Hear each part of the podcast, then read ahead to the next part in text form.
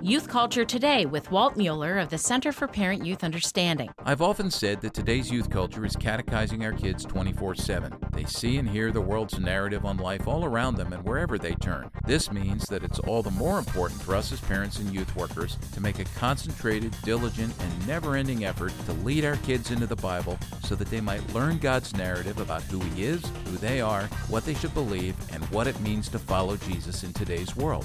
The great theologian J.I. Packer once said, If I were the devil, one of my first aims would be to stop folk from digging into the Bible. How? Well, I would try to distract all clergy from preaching and teaching the Bible and spread the feeling that to study this ancient book is a burdensome task which modern Christians can forego without loss. Did you catch what Packer is saying? One of the greatest strategies of our enemy is to keep us out of God's Word. Are you immersing yourself and your kids in the Bible? For more on youth culture, visit us on the web at cpyu.org.